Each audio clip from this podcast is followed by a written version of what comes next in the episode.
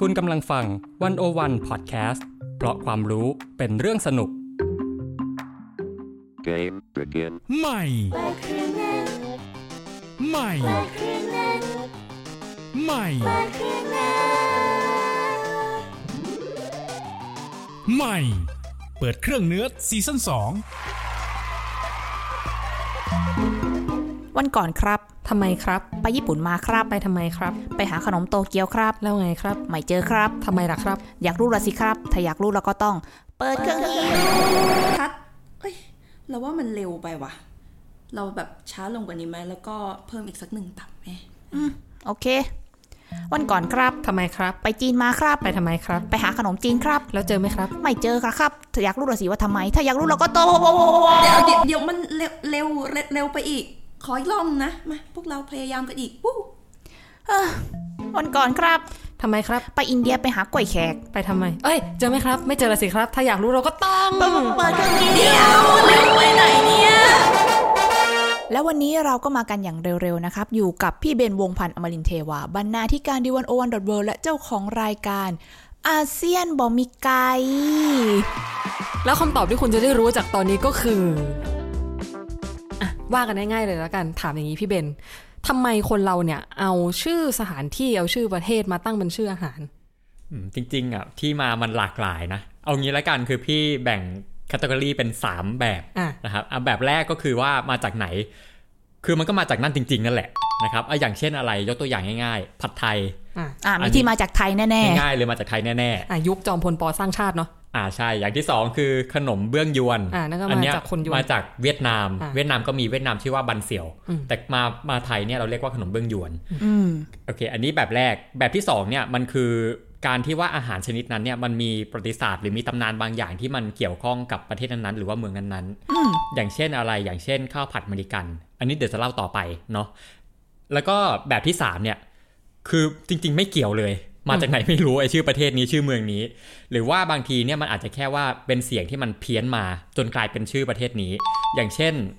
ขนมจีนอืมอะถ้าเราไปจีนเนี่ยเราไม่เจอแน่ๆ มันไม่ใช่ขนมของจีน ไม่ใช่ขนมของจีน ซึ่งมันมาจากไหนล่ะ มันมาจากคำว่าขนมจีน ขนมจีนเนี่ยเป็นภาษามอญ คือขนมจีนเนี่ยมันมันมีที่มาจากเนี่ยแหละวัฒนธรรมอาหารของมอญอืมอ่า มันเลยเพี้ยนมาจากคำนี้นะครับ อีกคำหนึ่ง อ่าขนมโตเกียวอ่านี่คลาสสิกอันนี้คลาสสิกมากไปโตเกียวไม่เจอใช่ไหมขนมโตเกียวเนี่ยมันมีทฤษฎีที่ว่ามันเพี้ยนมาจากชื่อขนมอยู่อยู่อยู่ชื่อหนึ่งคือก่อนหน้าเนี้ยคือขนมโตเกียวอะเป็นขนมม้วนๆใช่ไหมเขาเลยบอกว่าเนี่ยมันม้วนเหมือนโรเนียวนะอ่าอะเขาเลยตั้งชื่อมันแต่แรกว่าขนมโรเนียวแต่อ่าไปมาไปมามันเพี้ยนจากขนมโรเนียว เป็นขนมโลเกียว แล้วก็กลายเป็นขนมโตเกียวในที่สุด มันจะเพี้ยนจากโลเกียวมาเป็นโตเกียวขนาดนั้นเลยเหรอพี่เบนมันมีทฤษฎีอื่นๆอีกไหมไอ้เรื่องขนมโตเกียวอ่าเนี่ยนั่นนะสิไอ้เรื่องการเพี้ยนชื่อเนี่ยอยู่ที่วิจารณญาณเราไม่รู้จริงหรือเปล่านะฮะเป็นตำนานเมืองเป็นตำนาน แต่ว่าที่มาของขนมโตเกียวเนี่ยจริงๆมันมีอีกหลายทฤษฎีนะอย่างเช่น อันแรกเนี่ยเขาบอกว่าจริง ๆ แล้วมันเป็นขนมที่มันเคยขายในห้างไดมารูมาก่อน ห้างไดมารูเป็นห้างอะไรมันเป็นห้างญี่ปุ่นที่เคยเปิดอยู่ในกรุงเทพ เมื่อก่อนมันจะอยู่แถวถนนลาดประสงค์อะไม่รู้น้องๆเกิดทันเปล่าไม่ทันนะเนี่ยไม่ทันโอ้โหรุ่นไหนครับเนี่ยนั่นสิไม่รู้ปีไหนเนาะอะมันเคยอยู่ในห้างนี้เขาเชื่อกันอย่างนั้นนะครับ ซึ่งเขาบอกว่าเนี่ยมันมีการดัดแปลงมาจากขนมญี่ปุ่น ชนิดหนึ่งก็คือขนมโดรายากิอ่าแล้วก็มาตั้งชื่อใหม่ให้อาจจะให้มันเข้าใจง่ายให้มันจำง่ายเนาะเป็นขนมโตเกียว เป็นชื่อเหมือนแบบทางการตลาดเหมือนแบบนึกถึงญี่ปุ่นนึกถึงโตเกียวอ่าอะไรอาจแบจะบอะไรนั้นอย่างนั้น ขณะที่มันมีอีกทฤษฎีหนึ่งที่บอกว่า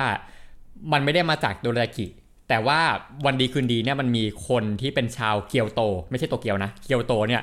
เขามากรุงเทพแล้วมาเห็นขนมชนิดนี้ แล้วเขาบอกว่าไอ้ขนม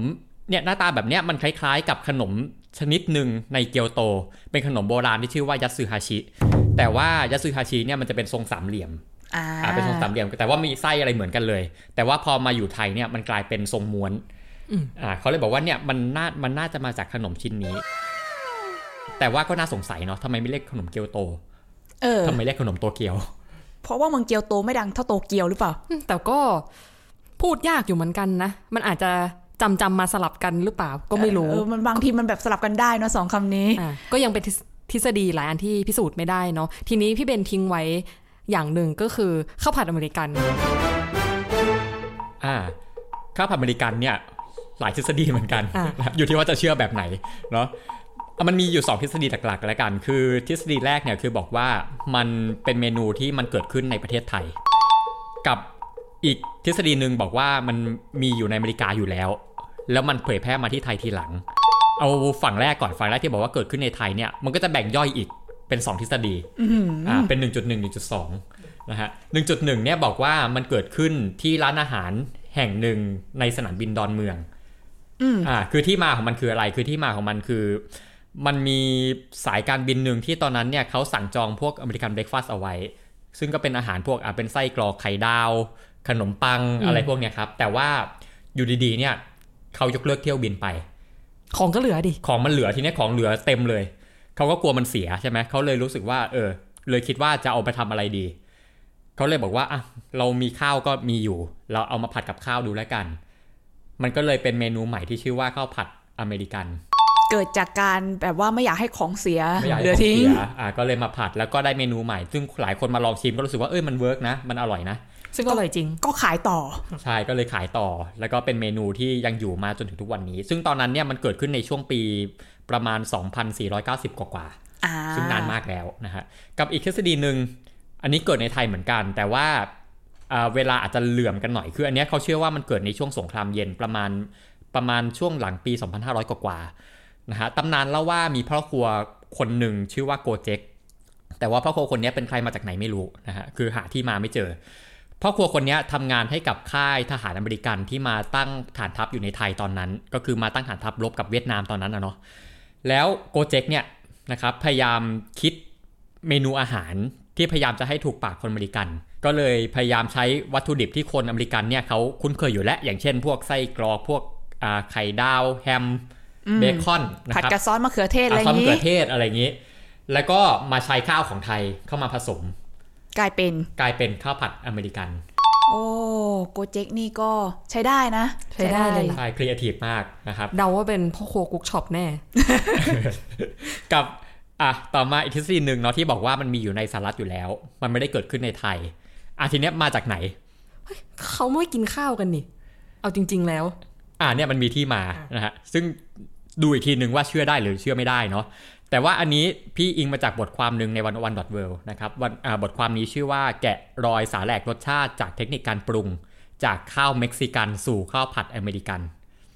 อ่ามีคำว่าข้าวเม็กซิกันอยู่ใช่ไหมมันเกี่ยวยังไงใช่ไหมครับอ่าในบทความเนี่ยเขาบอกว่าจริงๆ ไอเมนูที่มันคล้ายๆข้าวผัดอเมริกันเนี่ยมันมีมาในสหรัฐมานานแล้วนะครับพบมาครั้งแรกตั้งแต่ประมาณปี คศ 1910 หรือเป็นพศเนี่ยก็คือปี 2453 คือนานกว่าทฤษฎีแรก ๆ ที่เราคุยกันอีกนะเนี่ย นานกว่าอีกก็คือตอนนั้นเป็นช่วงสมัยปลายๆของรอ่า5ซึ่งนานมากนะครับ เนี่ยมันมีข้าวผัดแบบนี้คล้ายๆกัน คือเป็นข้าวผัดที่มันผัดกับซอสมะเขือเทศ แล้วก็มีเครื่องเคียงพวกอ่าเบคอนแฮมไส้กรอกอะไรต่างๆ เนี่ยคล้ายๆกันเลย ซึ่งอ่าเดิมเนี่ยเอางี้ที่มามันเอ่อมันต้องเล่ายาวนิดนึง คือเขาเชื่อว่าเมนูเนี่ยที่มามันแต่แรกเลยนะ มันคือมาจากสเปน อ้าวคือมาจากสเปนก่อน อ่า เมื่อกี้ที่พูดไม่มีชื่อสเปนเลยใช่ไหมมีแต่เม็กซิกันอเมริกันนั่นสิสเปนมาจากไหน แต่ว่าสเปนว่าใช่ไหมถ้าพูดอย่างนี้ก็คือสเปนเนี่ยเป็นเจ้าอาณานิคมของเม็กซิกัน อ่า จริงๆจินพูดถูกเลยอ่านะฮะคือเอางี้ในสเปนดั้งเดิมอะมันมีเมนูประจำชาติเขาอยู่ เขาเรียกว่า paellaนะฮะปาเอย่ามันคือข้าวผัดสเปนอืมอ่ามันจะเป็นข้าวผัดแบบสีเหลืองๆอ่าซึ่งมันเป็นเครื่องเคียงก็จะมีพวกอ่าพวกอาหารทะเลพวก ผักนู่นผักนี่ แต่ว่าของสเปนอะข้าวผัดเขาจะเป็นสีเหลือง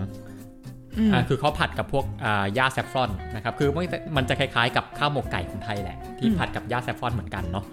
อะสเปนจะเป็นแบบนั้นทีเนี้ยพออย่างที่จีนพูดเลยอาพอละตินอเมริกาอยู่ภายใต้อาณานิคมของสเปนเนี่ยไอเมนูเนี้ยมันก็เผยแพร่เข้าไปอ่าแต่ว่าทีเนี้ยมันมีการปรับสูตรก็คือแทนที่จะใช้หญ้าแซฟฟรอนผัดกับข้าวเนี่ยเขามาเปลี่ยนมาใช้มะเขือเทศแทน เพราะมันหาง่ายกว่า เพราะมันอาจจะได้หาง่ายกว่า ก็เลยกลายเป็นข้าวผัดสีแดงนะฮะเขาเลยเป็นชื่อใหม่ว่าเนี่ยตอนที่มันอยู่ในเม็กซิโกนะ มันเลยได้ชื่อว่าเป็นข้าวผัดสเปน ไม่ใช่เพราะแบว่าบสูตรมาจากสเปน อ๋อ แต่เราไม่เรียกเขาว่าปาเอย่าแล้วเราไม่ได้ไปย่านเป็นแล้วปาเอย่าที่เอามาผัดกับมะเขือเทศ ใช่ ซึ่งถ้าตอนนั้นเนี่ยเอาสมมติเอาข้าวผัดสเปนที่สีแดงๆเนี่ยไปให้คนสเปนดูอะคนสเปนจะไม่รู้จักแหละใค รจะไปรู้จักหน้าเออตามันต่างกันสีจริงก็เครื่อต่างงเคียงขนาดก็ไม่นั้นเหมือนกันจากอาหารทะเลก็เปลี่ยนไปเป็นพวกแฮมไส้กรอกอะไรใดๆเนี่ยใช่เพราะของเขามันสีเหลือง แต่ว่าพอไปอยู่ในเม็กซิโกเป็นสีแดง เอออะมันไม่เหมือนแล้วนะครับ แล้วทีเนี้ยต่อมาไอตัวข้าวอ่าข้าวผัดสเปนเนี่ยที่มันอยู่ในเม็กซิโกเนี่ย ต่อมาเนี่ยมันเข้าไปถึงสหรัฐอ่า มันเข้าไปถึงสหรัฐทีเนี้ยเวลาเราเรียกชื่ออาหารอะ เราจะเรียกตามที่มาของมันใช่ไหมครับพอสหรัฐมารู้จัก มันมาจากสหรัฐรู้จักจากเม็กซิโกเม็กซิโก ก็เรียกข้าวผัดใช่เม็กซิกัน ก็เลยอะได้ข้าวผัดเม็กซิกันเนี่ยชื่อมันเพี้ยนมาเรื่อยๆนะฮะทีเนี้ยเขาก็เลยเชื่อว่าเนี่ยแหละไอ้ข้าวเม็กซิกันเนี่ยมันคือเมนูที่มันเข้ามาสู่ประเทศไทยนะฮะโดยที่อาจจะมีทหารใครบางคนเนี่ยที่นำเมนูเนี้ยเข้ามาในช่วงที่สงครามเย็นที่ว่าสหรัฐต้องเข้ามาตั้งฐานทัพในไทย ก็เลยเป็นข้าวผัดอเมริกันก็เลยเป็นข้าวผัดอเมริกัน เพราะว่าเราเรียกตามที่มาของมัน เนี่ยมันเลยเพี้ยนมาตั้งแต่อะเป็นตั้งแต่เป็นสเปน เป็นเม็กซิกันอ่าเป็นอเมริกันแล้วก็มาสู่ไทย เรียกได้ว่าเป็นข้าวผัดที่ญาติเยอะมาก เป็นข้าวผัดที่การเดินทางไกลมากอืมนะฮะแต่ก็มาถึงเราจนได้ ใช่มาถึงเราจนได้ แต่ว่าถ้าเกิดว่าเป็นทฤษฎีเนี้ยอันนี้พี่สงสัยส่วนตัวนะว่าอ้าวแล้วทำไมมันถึงมีแค่ในประเทศไทย เออหลังใช่ไหมๆพอพูดถึงข้าวผัดอเมริกันใน sense ของแบบที่มีอยู่ในไทยเนี่ย คนอเมริกันก็ไม่รู้จักเหมือนกัน อ่าใช่ไหมอันนี้ก็น่าสงสัยกับแต่จริง ๆ เมกาเนี่ยก็ไปตั้งฐานทัพไว้หลายที่เนาะอ่าในฟิลิปปินส์ก็มีใช่ป่ะหรือทำไมว่าถึงไม่มีข้าวผัดอเมริกันแต่ทำไมที่นั่นถึงไม่มีอ่าอ่าญี่ปุ่นก็มีทำไมถึงไม่มี เอ๊ะ หรือว่ามันจะมีเส้นทางการเดินทางแบบเดียวกับข้าวสเปนเข้าสู่เม็กซิกันหรือเปล่าแบบว่า พอข้าวสเปนเป็นแบบหนึ่งแต่พอเข้าสู่เม็กซิโกก็เป็นอีกแบบหนึ่งอันนี้ข้าวผัดอเมริกันของอเมริกันมาสู่ไทย ก็อาจจะเป็นอีกแบบที่คนอเมริกันไม่รู้จักก็ได้นะ ก็เป็นไปได้ แต่ทั้งหมดนี้ก็ยังเป็นตำนานอยู่ก็เป็นทฤษฎีเนาะ ใช่อะทีนี้พี่เบนสงสัยคือมันก็มีอีกหลายอาหารเนาะที่มันมีชื่อประเทศกำกับไว้อยู่อะไรอย่างเงี้ยเช่นลอดช่องสิงคโปร์เออสิงคโปร์เนี่ยเยอะมาก จริงอ่าจริงแล้วเริ่แล้วมช่องสิงคโปร์เนี่ย คือเอางี้เวเวลาเวลาคนถามถึงว่าลอดช่องสิงคโปร์มาจากไหนเนี่ยหลายคนจะชอบบอกอย่างนี้ว่า สิงคโปร์ไม่มีลอดช่อง เอ้าเออหลายคนจะพูดอย่างนี้ ซึ่ง ก็เลยสงสัยว่าอ้าวแล้วทำไมถึงตั้งชื่อลอดช่องว่าสิงคโปร์แต่ว่าต้องบอกอย่างนี้ว่าตามจริงอะสิงคโปร์มีลอดช่องนะอ่าเฮ้ยเอออันนี้อันนี้ความรู้ใหม่นะแต่เขาไม่เรียกลอดช่อง แต่เขาไม่เรียกลอดช่องเขาเรียกว่า cendol นะคือตอนที่ไปเรียนอะคือไอเซนดอลเนี่ยก็เป็นเมนูที่แพร่หลายมาก ขนาดในโรงอาหารมหาลัยในแคนทีนอะไรมันก็มีทุกร้านเลยอ่าเออซึ่งถ้าจะบอกว่าสิงคโปร์ไม่มีลอดช่องเนี่ยไม่ถูก แต่ทีนี้ลอดช่องของสิงคโปร์หรือไอเซนดอลเนี่ยหน้าตามันเป็นยังไงพี่เบน เอาเอาจริงๆไอตัวตัวเส้นลอดช่องอะคล้ายๆกันแหละก็คือเป็นเส้นเขียวๆเนาะทำมาจากแป้งนะครับ แต่ว่าพอมันอยู่ในจานขนมหวานเนี่ยเรื่องของการแต่งหน้าตามันอาจจะต่างกัน คือถ้าเป็นของไทยส่วนมากที่เราเห็นเนาะมันก็จะเป็นเป็นลอดช่องในน้ำกะทิเอาอาจจะมีแค่นั้นหรือว่าอย่างอย่างมากก็อาจจะใส่เครื่องอะไรเพิ่มมากมาสุนิดดหคืน่ออยขนุน มากสุดคือขนุนใช่ แต่ว่าพอเป็นเซนดอลของสิงคโปร์เนี่ย มันจะมีเครื่องที่หลากหลายมาก บางทีมันจะมีถั่วแดงอะขนุนก็มีมีเฉาก๊วย อืมใส่ไอติมก็มี อืมเหมือนรวมมิตรมากกว่าเหมือนรวมมิตรมากกว่า แต่ว่ามันก็จะมีบางร้านที่ทำเป็นน้ำแข็งใสอะเออเป็นน้ำแข็งใสแล้วก็มีเนี่ยมีตัวเส้นลอดช่องโปะอยู่ข้างบน แบบนั้นก็มีนะฮะหรือถ้าเอางี้ไม่ได้มีแค่ในสิงคโปร์นะเซนดอลอะข้ามไปมาเลเซีย ตอนนั้นเนี่ยข้ามจากสิงคโปร์ไปเมืองยะโฮบาลูที่อยู่ใกล้กันอืมพี่ไปเจอเซนดอลที่ใส่ทุเรียน ใส่ใส่ทุเรียน ทุเรียน แบบเนื้อทุเรียนเป็นชิ้นๆอย่างเงี้ยใส่ทุเรียนเลยใช่เรียกว่าอ่าเซนดอลดูเรียน คุณพระคุณเจ้าอ๋อบ้านเราต้องเอาตามบ้างแล้วล่ะโอ้โหน้ำตาลพุ่งเหมือนกันนะนั่นเออน่ะอันนี้ยังไม่เข้ามาที่ประเทศเราเนาะอ่าทีเนี้ยคือจริงๆเซนดอลไม่ได้มีแค่ในไทย ไม่ได้มีแค่ในสิงคโปร์หรือว่ามาเลเซียเท่านั้นนะครับแต่ว่ามันมีในหลายชาติของอาเซียนเลย ก็คิดว่าเป็นอาหารที่แบบคล้ายๆ วัฒนธรรมร่วมวัฒนธรรเนาะมร่วมใช่พม่าก็มีเวียดนามก็มีกัมพูชาก็มีเพียงแต่ว่าชื่อเรียกอาจจะต่างกัน ทีเนี้ยถามว่าแล้วเซนดอลอะที่มาดั้งเดิมเลยมันมาจากไหน ซึ่งไม่มีใครตอบได้ แต่ว่าเขาไปพบในเอกสารที่ว่าที่มาที่เก่าแก่สุดเนี่ย มันน่าจะมาจากเกาะชวาอืมอ่า ซึ่งเขาพบเอกสารที่เก่าสุดก็คือปีในช่วงประมาณศตวรรษที่ 12โหคือ 800 กว่าปีแล้ว เป็นอาหารที่เดินทางข้ามเวลามานานทำมาเวลากนานมากนะฮะซึ่งตอนนั้นเนี่ยไม่ได้เรียกว่าเซนดอลนะครับ เรียกว่าดาเวตอ่าอ่าไม่เกี่ยวกันเลย อ่านั่นสิครับเป็นเซนดอลยังไงก็ไม่รู้นะฮะแต่ตอนนั้นเนี่ยเขาบอกว่าไอเมนูดาเวตเนี่ยมันคล้ายๆกับเซนดอลตอนเนี้ยแหละอืมอ่า ทีเนี้ยอ่าอย่างที่บอกเนาะคือ พอมันเป็นลอดช่องเนี่ย พออยู่แต่ละประเทศแต่ละเมืองเนี่ยมันก็จะมีสูตรกับชื่อเรียกที่มันต่างกันไปอะแต่ทีนี้เนี่ยในไทยทำไมถึงมาเรียกเป็นลอดช่องสิงคโปร์จนได้ นั่นสิทั้งทั้งๆที่มันก็อยู่ทุกที่เลยนะมันมีอะทำไมไม่เรียกลอดช่องพม่าไม่เรียกลอดช่องกัมพูชา ไม่เรียกลอดช่องอ่านั่นน่ะมาเลสิมันมีที่มาอ่าอันเนี้ย คือมันมีร้านลอดช่องร้านดังอยู่ร้านหนึ่งในกรุงเทพนะครับ คือมันตั้งอยู่แถวแถวๆโรงหนังสิงคโปร์อ๋อเนี่ยแหละ แล้วทีเนี้ยไอ้ร้านอาหารร้านลอดช่องร้านนั้นเนี่ยเขามีชื่อร้านว่าร้านสิงคโปร์โภชนา ทีนี้อยากจะกินลอดช่องต้องร้านนี้เท่านั้น ใช่ ก็เลยแทนที่จะเรียกว่าแทนที่จะเรียกเต็มๆเนาะว่าลอดช่องสิงคโปร์โภชนาเนี่ยเขาเลยเรียกสั้นๆว่าลอดช่องสิงคโปร์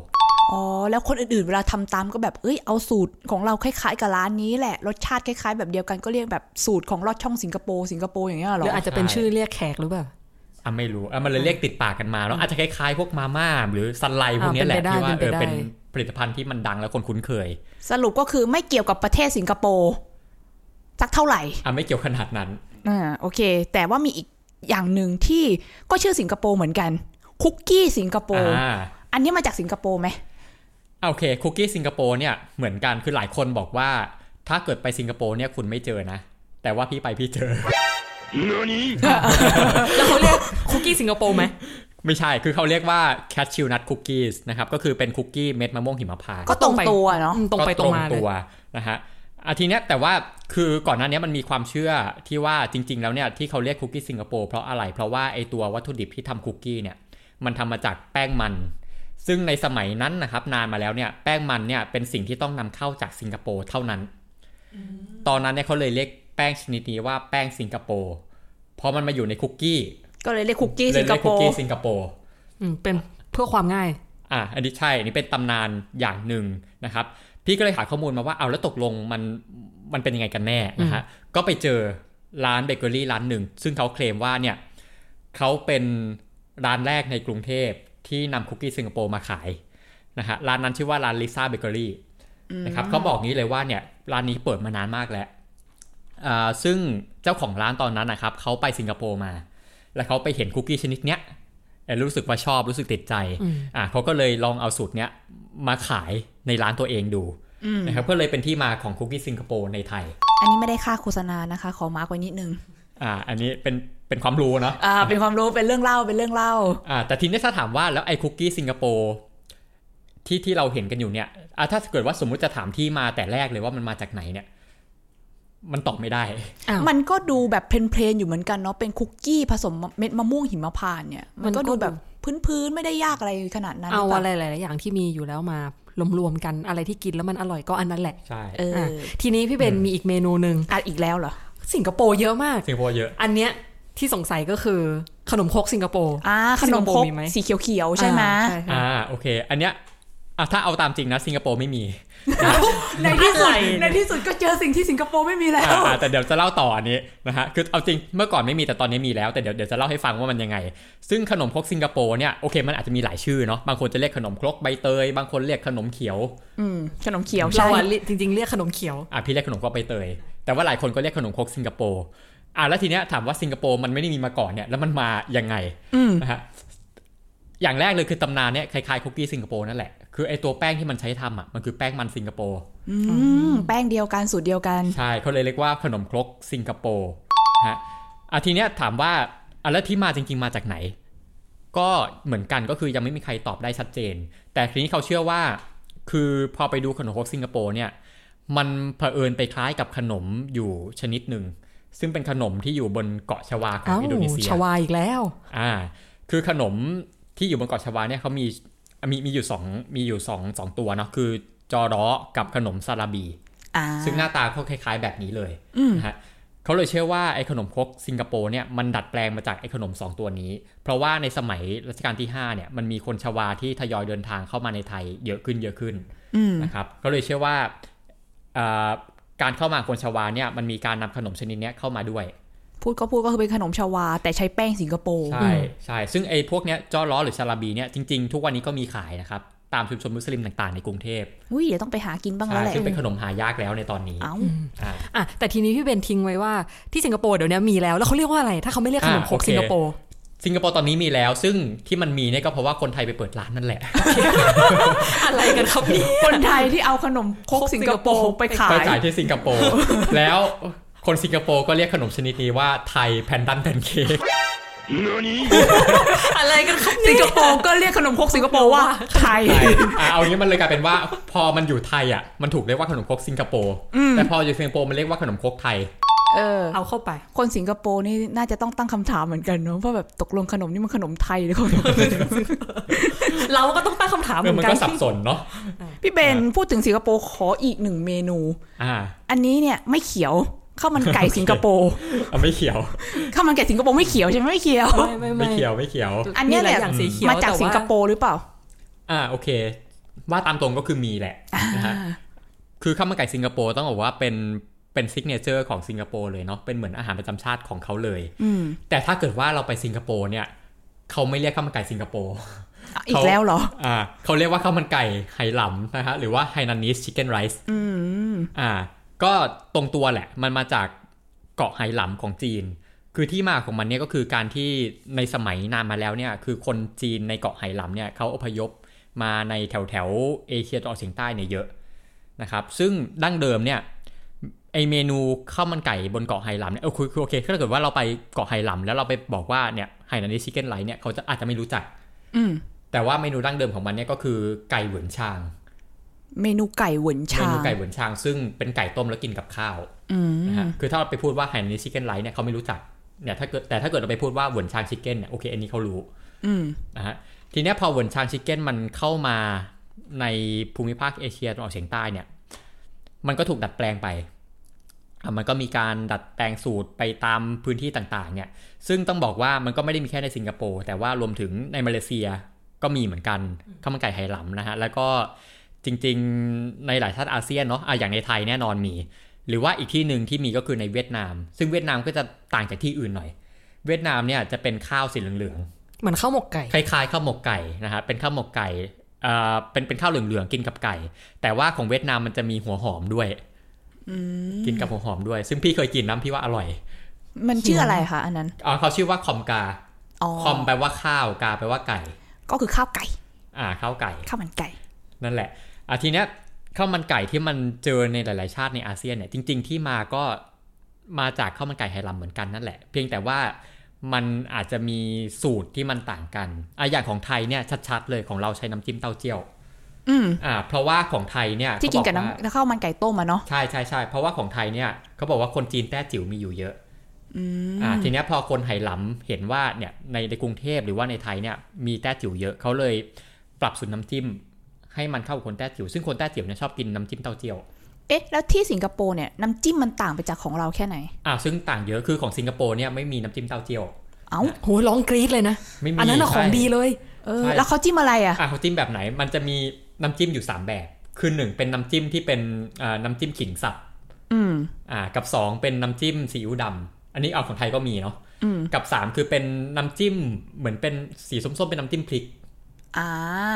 เป็นอาจพริกจะสีส้มแบบเปรี้ยวจะๆเป็นเลยแบบนั้น ซึ่งถามว่าทำไมของสิงคโปร์มันถึงต่างจากของไทย ก็เพราะว่าของสิงคโปร์เนี่ย คนจีนที่นั่นคือคนจีนกวางตุ้งอ่ามันก็เลยมีการปรับเนี่ยแหละปรับสูตรน้ำจิ้ม หรือว่าการปรับสูตรการต้มไก่เนี่ยเออเรื่องของการต้มไก่ก็เป็นอีกประเด็นหนึ่ง ใช่ไหมคือของสิงคโปร์เนี่ยคืออย่างนี้คนกวางตุ้งเนี่ยเขาจะชอบกินไก่ที่ว่า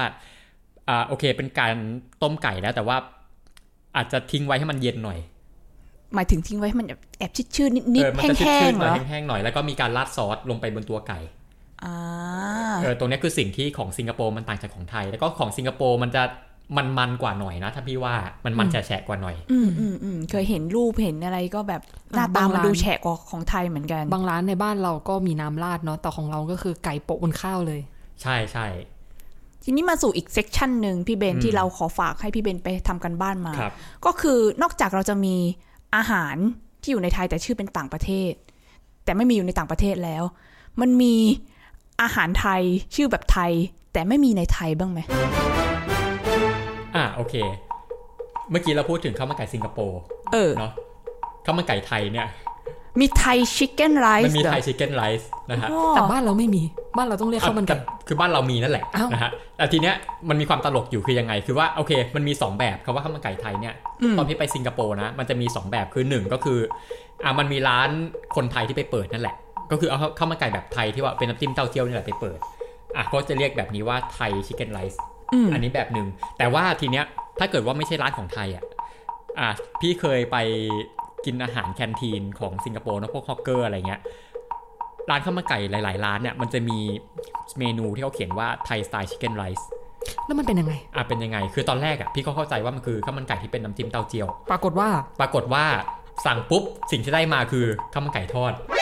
เฮ้ยที่อื่นเขาไม่ทอดข้าวมันไก่อักันนนั้นเหรน่ะอสิเออเออ ข้าวมันไก่ทอดบ้านเรานี่มันสุดยอดเลยนะนั่นน่ะที่อื่นสิไม่มีเลยเหรอ น้ำจิ้มเหรอ น้ำจิ้มอ่านอกจากจะเป็นข้าวมันไก่ทอดแล้วเนี่ยน้ำจิ้มที่ได้มาก็คือเป็นน้ำจิ้มที่เราคุ้นเคยนั่นแหละ เป็นน้ำจิ้มน้ำจิ้มพริกไก่สีส้มเหมือนน้ำจิ้มไก่แม่ปานอมหรือว่าปันไทยนรสิงห์อ่าที่เป็อื่นนแบบเขาไม่มีกันใช่พี่ว่าประเด็นอาจจะอยู่ที่น้ำจิ้มนั่นแหละที่ว่ามันไม่เหมือนอ๋อมันเป็นของน้ำจิ้มไทยสไตล์ใช่แต่ว่าอันนี้ต้องบอกก่อนว่าไอ้ข้าวมันไก่ ทอดเนี่ยคือมันอาจจะไม่ได้เรียก Thai style chicken rice ทุกที่ บางร้านมันอาจจะใช้ตรงๆว่าเป็น chicken cutlet riceอ่าอันเนี้ย make sense ใช่ มันอาจจะไม่ได้ common เท่าไหร่กับชื่อนี้นะฮะอะกับอีกเมนูหนึ่งที่มันมีชื่อไทย แต่ว่ามันหาในไทยยากหรือหาไม่เจอเนี่ยอันอันนี้จะชัดแหละอืมมันมีเมนูหนึ่งที่พี่เคยไปกินที่สิงคโปร์นะ พี่ก็ไปเจอเมนูเนี้ยแล้วพี่ก็งงว่าเอ๊ะมันคืออะไร มันคือเมนูที่ชื่อว่า พัทยาฟรายไรซ์ The fun is in Pattaya. มันคืออะไรวะเออนั่นแหละสินั่นสิพี่เห็นพี่ก็สงสัยว่าเอ๊ะ มันน่าจะเป็นเมนูอะไร ต้องสั่งกินแล้วล่ะ เออพี่พี่ก็ไปพัทยาบ่อยเนาะแล้วพี่ก็เอ๊ะหรือว่าพัทยามันมีอะไรที่มันต่างจากที่อื่นหรือเปล่า เอออะไรเงี้ย อะพี่ก็เลย อะพี่นั่งกับเพื่อนเนี่ยพี่เลยลองให้เพื่อนสั่งดูเอาตัวเองไม่สั่งเคยอะไม่สั่งเคยกินอย่างอื่น ไปถึงสิงคโปร์แล้วกินอย่างอื่นดีกว่าให้อะลองเพื่อนเพื่อนลองสั่งดู สั่งมาพัทยาไฟไลท์คืออะไร สรุปสิ่งที่ได้มาคือ เป็นข้าวผัดนั่นแหละแต่ว่าห่อไข่เอ้าเป็นเป็นข้าวห่อไข่เป็นข้าวข้าผัวดห่ห่ออไข่ผัดซึ่งเอางี้ถ้านึกไม่ออกนะ มันจะคล้ายๆ ของญี่ปุ่นอะคือโอมุไรซ์อ่ามัมันจะแบบนั้นเออเป็นเป็นข้าวที่แบบมันอ่ามีมีไข่มีไข่ห่ออยู่อะไรเงี้ยแล้วข้าวผัดข้างในเป็นยังไง พี่เป็นข้าวผัดกับซอสอะไรหรือว่าเขาใส่เครื่องอะไร ก็หลากหลายคือถ้าพี่เจอเนี่ยก็จะเจอแบบที่มันผัดกับซอสมะเขือเทศ เอ้าข้าวผัดอเมริกันเออหรือเปล่าแต่ว่ามีแต่มันไข่มันก็ไม่ห่อใช่ซะทีเดียวอีกมันก็ไม่ได้มันก็ไม่ได้มีไส้กรอกมีลูกเกดมีอะไรเนาะเอ้ามันก็ไม่ใช่ มันก็เป็นข้าวผัดที่เหมือนข้าวผัดของไทยๆที่ใส่หมูใส่ผักอะไรทั่วไป แต่ว่าไปห่อไข่มันไปพบที่สิงคโปร์อย่างเดียวหรือว่ามันไปมีที่อื่นด้วยพี่เบนมาเลเซียก็มีอินโดนีเซียก็มี แล้วเขาเรียกกันว่าอ่าโอเค คือถ้าเป็นภาษาอังกฤษเรียก Pattaya fried rice เนาะแต่ว่าถ้าเกิดว่าเป็นภาษาอะท้องถิ่นของมาลายูเนี่ยเขาอาจจะเรียกว่า nasi goreng Pattaya nasi goreng แปลว่าข้าวผัดอ่าอ่า หรือว่าอาจจะเรียกเฉยๆว่า nasi Pattaya ก็ได้ nasi แปลว่าข้าวข้าวพัทยาเฉยๆหรือว่าบางทีอาจจะไม่เรียกคำว่าพัทยาเลยอาจจะเรียกว่า nasi goreng amplop amplop แปลว่าห่ออันเนี้ยควรจะเรียกอันนี้มากกว่าควรเพเรียกราะพัทยาอันนี้มากกว่าข้าวห่อไข่ไม่ได้มีแค่ที่พัทยาอย่างเดียวนะคะ คุณผู้ฟังเฮ้ยใช่แล้วทำไมเขาถึงเรียกพัทยาอะพี่เบนั่นสิคือมันเกี่ยวอะไรกัน คือพี่ว่าพี่ไปพัทยา พี่น่าจะไม่ได้เห็นเมนูข้าวห่อไข่เนี่ยถ้าเกิดไม่ได้ไปร้านญี่ปุ่นนะเนาะเออเออใช่ไหมแล้วถามว่าทำไมมันถึงเรียกพัทยา พี่ก็ไปหาคำตอบมาสรุปว่าก็ไม่รู้อยู่ดีอะอะถ้าลองสันนิษฐานดูสันนิษฐานดูอะทีเนี้ยมันมีคนสันนิษฐานว่าอะมันมีคนสงสัยแบบพวกเราเนี่ยแหละว่าทำไมมันถึงเรียกข้าวผัดข้าวผัดพัทยาเนาะมันก็จะมีคนบอกว่าจริง ๆ อะ มันไม่น่ามีอะไรซับซ้อนหรอก มันแค่ว่ามันไม่รู้จะตั้งชื่ออะไร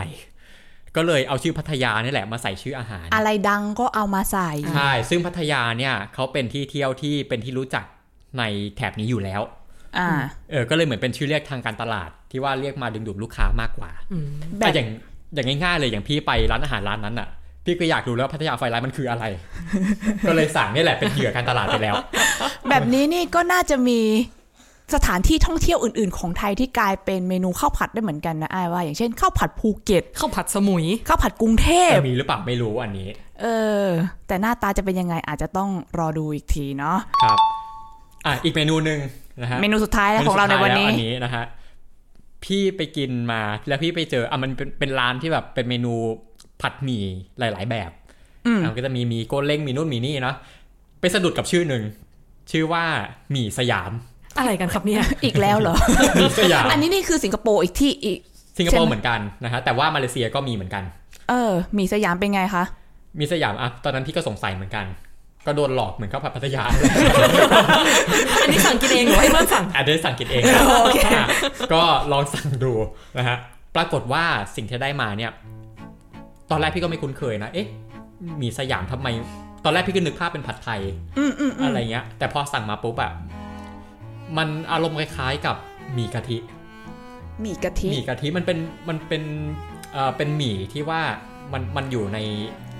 เหมือนอารมณ์เป็นเครื่องแกงเป็นน้ำกะทิ อ่าอะไรเงี้ยอาจจะคล้ายๆข้าวซอยอ่าอะไรเงี้ยอาจจะคล้ายตบๆพวกขนมจีนน้ำพริกอะไรแนวๆนั้น แต่ก็เลยสงสัยว่าเอ๊ะจริงๆไอเมนูเนี้ยมันก็ไม่ใช่เมนูที่คนไทยจะกินในชีวิตประจำวันขนาดนั้น เพราะจริงๆหมีกะทิก็ไม่ได้หาง่ายขนาดนั้นนะใช่ใช่ใช่คือโอเคมีในไทยก็จริงแหละแต่ว่าเชื่อว่าคนไทยไม่ค่อยได้กินกันขนาดนั้น ก็เลยสงสัยว่าอ้าวแล้วทำไมมันถึงเป็นเมนูที่มัน represent ประเทศไทย นั่นสิทำไมมาถึงชื่อว่าหมี่สยาม ก็เลยสงสัยทีเนี้ยพี่ก็ไปหาข้อมูลมา ก็ไปเจอข้อมูลจากเว็บไซต์ของอาหอสมุดแห่งชาติของสิงคโปร์อืมอ่าซึ่งมีบอกไว้นะครับ ซึ่งถ้าเอาเข้าจริงเนี่ยมันก็ยังหาที่มาได้ไม่ชัดว่ามาจากไหนกันแน่ คือมันก็มีคนตั้งสมมติฐานไว้หลากหลายนะฮะ หลักๆเนี่ยจะแบ่งเป็น 2 แบบ แบบแรกเขาบอกว่ามันเป็นอ่ามันเป็นเมนูที่มันมีการดัดแปลงมาจากอาหารไทยนั่นแหละถูกแล้ว ก็คือดัดแปลงมาจากพวกหมีกะทิ แล้วก็ดัดแปลงมาจากขนมจีนน้ำพริก อืมก็ make sense อ่าอะไรพวกนี้กับแบบที่สองเนี่ยบอกว่ามันไม่ได้ดัดแปลงมาจากอาหารไทยตรงๆแบบนั้น แต่ว่ามันคืออาหารที่คนอ่าคนจีนในมาลายูเนี่ยหรือว่าที่เรียกว่าเป็นคนเวลานากันเนี่ยอ่าเขาคิดค้นขึ้นมานะฮะแต่ว่าการคิดค้นของเขาเนี่ยคือเขาอ่ามีการนำสูตรของอาหารไทยมาปรับใช้ อย่างเช่นอะไรอย่างเช่น การนำน้ำมะขามใส่เข้ามา อย่างเช่นเป็นอาหารของเขาแต่ว่าเอาน้ำมะขามของไทยใส่เข้าไป ใช่ ซึ่งเป็นสูตรของไทยนะฮะอ่าซึ่งอ่ามีนักเขียนด้านอาหารอยู่คนหนึ่ง ซึ่งอธิบายไว้ชัดเจนหน่อยก็คือคุณเวนดี้ฮัตตันนะครับเขาบอกว่าเขาเชื่อว่าเมนูเนี้ยที่มาของมันดั้งเดิมเนี่ยมันมาจากเกาะปีนังหมีสยามแต่มาจากปีนัง มีสยามแต่มาจากปีนัง แต่เขาบอกอย่างนี้ว่าคือเกาะปีนังเนี่ยเป็นเป็นเกาะที่ว่า เออ มันมีคนไทยอยู่เยอะอยู่แล้ว แล้วก็มันก็ไม่ได้ใช่เรื่องแปลกอะไรที่ว่าเออมันอาจจะมีการ cross over ระหว่างวัฒนธรรมอาหารอืมนะฮะซึ่งอิทธิพลวัฒนธรรมของอาหารไทยเนี่ยมันมีเยอะในที่นั่นอยู่แล้วระดับหนึ่งแต่ว่าไปของกินเนี่ยทั่วโลกเขาก็ cross กันไป cross กันมาอยู่ เยอะแยะเต็มไปหมดอยู่ใช่แล้วเนาะจริงใช่ ซึ่งปีนังมันมีประวัติศาสตร์ร่วมไทยมันก็เยอะนะครับคนไทยที่ไปอยู่อะไรมันก็เยอะอะก็เลยไม่ไม่น่าแปลกใจที่ว่ามันจะเกิดการ cross over กันนะฮะเขาเลยเชื่อว่าไอเมนูหมี่สยามเนี่ย มันเป็นเมนูที่เนี่ยมันเกิดจากการเรียนรู้ แล้วก็เกิดจากการนำอ่าเมนูอาหารไทย หรือว่าสูตรอาหารไทยพวกเนี้ยมาปรับใช้ แล้วเขาก็เลยเรียกชื่อด้วยการให้เครดิตเมนูของไทยว่าเป็นหมี่สยาม โอ้ ขอบคุณนะคะที่ยังให้อุตส่าห์เครดิตอาหารไทยอร่อยขนาดนี้ ชื่อหมีสยามไปเลย เอาจริง ๆ ฟังทั้งหมดมาวันนี้เนี่ย นึกถึงอยู่หนึ่งอย่างคือก็คือว่าจริง ๆ แล้วโลกเราเนี่ยมันไร้พรมแดนมานานมากแล้วเนาะ ในเรื่องของการกินอะอะไรอร่อยเราก็กินทั้งนั้นแหละอืมอันนั้นก็จริงอีกใช่คือบางทีไม่ต้องไปเถียงกันว่ามาจากไหนเนาะมีให้กินก็กินเถอะนะเออเรากินเพื่ออิ่ม แต่วันนี้เราก็แค่แบบว่านำมาไขข้อข้องใจบางอย่างจะได้รู้ว่าเอย่างเช่นขนมคกสิงคโปร์คุกกี้สิงคโปร์ข้าวมันไก่สิงคโปร์เนี่ยมันมาจากสิงคโปร์จริงหรือเปล่าอะไรอะไรทำนองนี้ ก็วันนี้ก็ขอบคุณพี่เบนนะคะ ที่ได้มาให้คำตอบกับเรา แล้วก็สำหรับผู้ที่อยากติดตามเปิดเครื่องเนื้อตอนอื่นๆเนี่ยสามารถติดตามได้ที่เว็บไซต์ d 1 0 1 w นะคะสำหรับวันนี้เรา 3 คนต้องขอตัวไปหาอะไรกินก่อน แล้วพบกันใหม่ตอนหน้าค่ะ สวัสดีค่ะ สวัสดีค่ะสวัสดีครับหิว Game begin เปิดเครื่องเ